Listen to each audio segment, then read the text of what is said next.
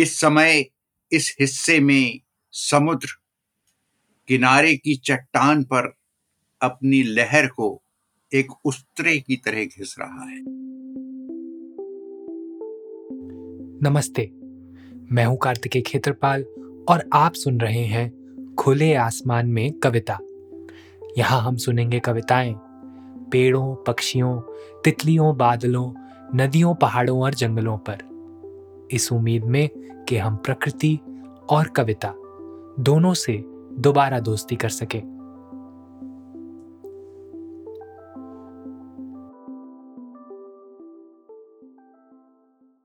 इस बार गर्मियों की छुट्टियों में आप कहाँ घूमने जा रहे हैं? कश्मीर की वादियों में या गोवा के बीच पर? शायद आपका मन जैसलमेर में रेगिस्तान देखने का है। या शायद आप नैनीताल की झील में बोटिंग करना चाहते हैं।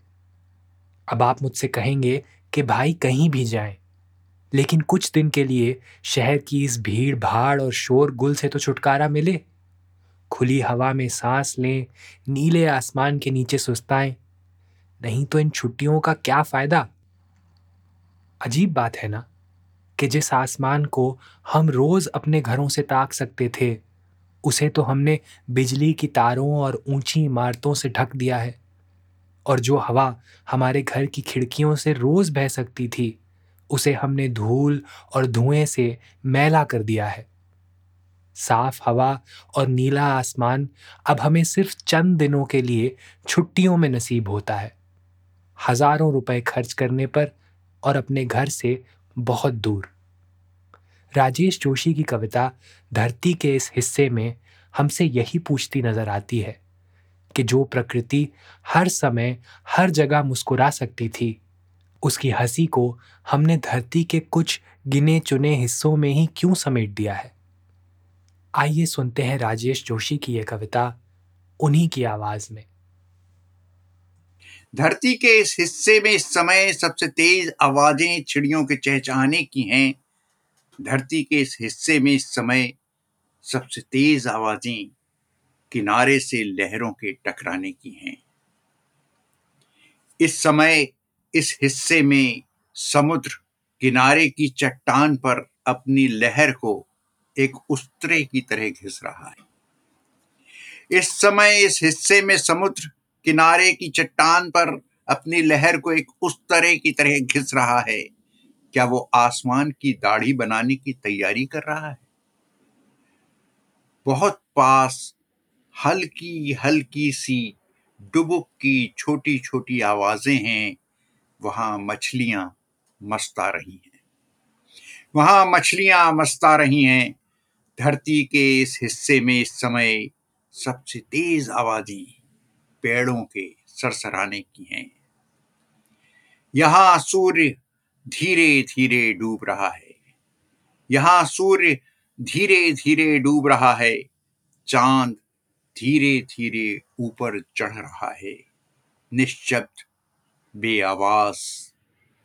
रज्जगे की स्मृतियों में चाँद के न जाने कितने चेहरे हैं। रज्जगे की स्मृतियों में चाँद के न जाने कितने चेहरे हैं। ये चेहरा लेकिन उन सबसे अलग है। धरती का ये हिस्सा, लेकिन एक हिस्सा भर है। धरती का ये हिस्सा, लेकिन एक हिस्सा भर ही है। हमारी धरती का अफसोस अफसोस।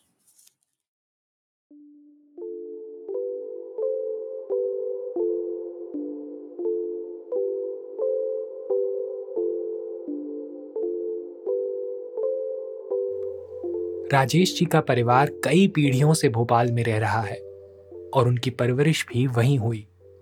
ऐसे में वहाँ के प्राकृतिक परिवेश ने उन्हें किस तरह प्रभावित किया? आइए उन्हीं से जानते हैं। प्राकृतिक रूप से एक तो भोपाल की टोपोग्राफी अगर आप देखें तो बहुत ही सुंदर क्योंकि भोपाल पहाड़ी शहर की तरह लगता है। भोपाल में प्लेन नहीं है। जी। ऐसा समतल जगह बहुत कम है। तो हर सड़क आपको ऊपर जाती नीचे जाती है ना मतलब किस तरह की है? अप्स एंड डाउन्स बहुत हैं।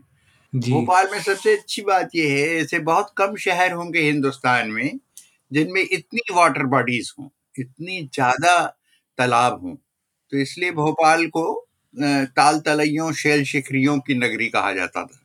हाँ। तो इतने तालाब थे और उसमें एक बड़ा तालाब था। तो वो इतना बड़ा था कि उसके बारे में कहावत चलती थी कि ताल तो भोपाल ताल, बाकी सब तलैया। रानी तो कमलापति, बाकी सब रनैया।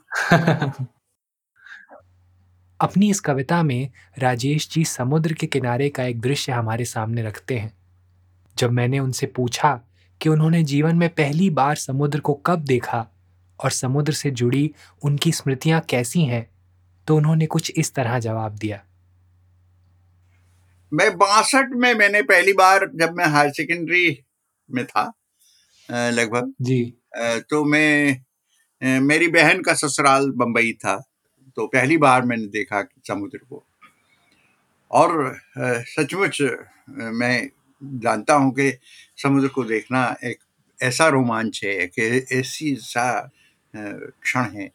जब आप पहली बार समुद्र को देखते हैं चमत्कृत होते हैं कि आप सोच नहीं सकते कि पानी को इतना विस्तार से देखना इतना दूर तक पानी पानी दिखना है कितना सुंदर होता है। और उससे भी ज़्यादा सुंदर तब होता है जब यानी ज्वार आता है जब पानी अपने उछाल पे होता है।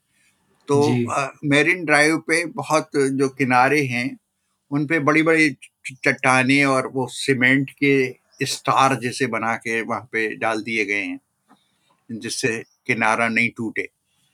तो बहुत दूर तक वैसे डाले गए। तो जब उससे लहर टकराती है तो इतनी ज़ोर से उछलती है कि मेरिन ड्राइव की पूरी सड़क भीग जाती है।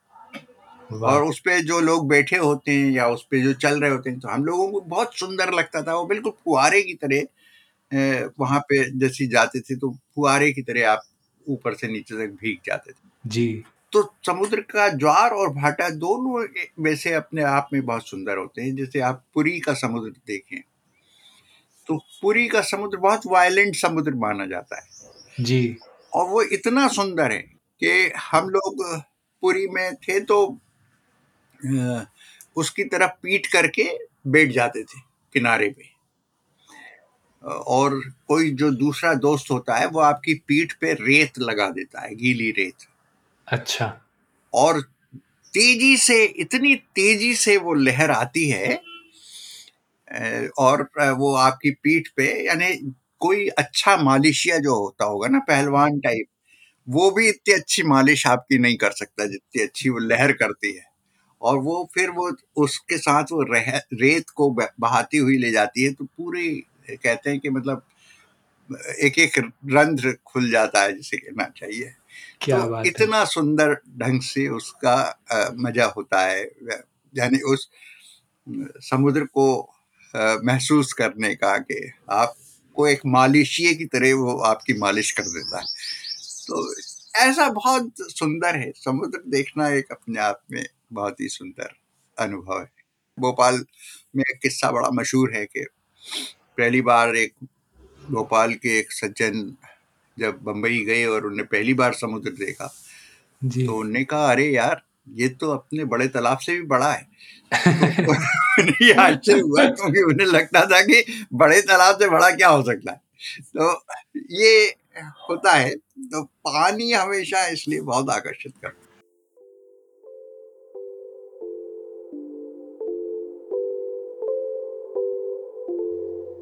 तो सुना आपने दोस्तों, ताल और समुद्र जैसे जलाशय किसी शहर को कितना खूबसूरत बना देते हैं। ऐसे में क्या हमारा कर्तव्य नहीं बनता कि हम उनकी स्वच्छता और सौंदर्य को बनाए रखें? चलिए, एक बार फिर सुनते हैं। राजेश जोशी जी की कविता, धरती के इस हिस्से में। धरती के इस हिस्से में इस समय सबसे तेज आवाज़ें चिड़ियों के चहचहाने की हैं। धरती के इस हिस्से में इस समय सबसे तेज आवाज़ें किनारे से लहरों के टकराने की है। इस समय इस हिस्से में समुद्र किनारे की चट्टान पर अपनी लहर को एक उस्तरे की तरह घिस रहा है। क्या वो आसमान की दाढ़ी बनाने की तैयारी कर रहा है? बहुत पास हल्की हल्की सी डुबुक की छोटी छोटी आवाज़ें हैं। वहाँ मछलियाँ मस्ता रही हैं। धरती के इस हिस्से में इस समय सबसे तेज आवाज़ें पेड़ों के सरसराने की है। यहाँ सूर्य धीरे धीरे डूब रहा है।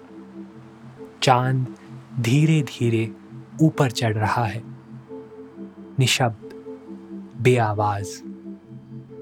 रत जगे की स्मृतियों में चाँद के न जाने कितने चेहरे हैं। यह चेहरा लेकिन उन सबसे अलग है। धरती का यह हिस्सा लेकिन एक हिस्सा भर ही है हमारी धरती का। अफसोस।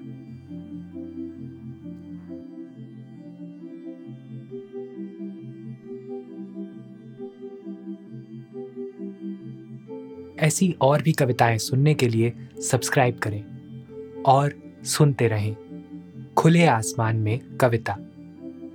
खुले आसमान में कविता स्पॉटिफाई और एप्पल पॉडकास्ट जैसे सभी पॉडकास्ट चैनल्स पर उपलब्ध है।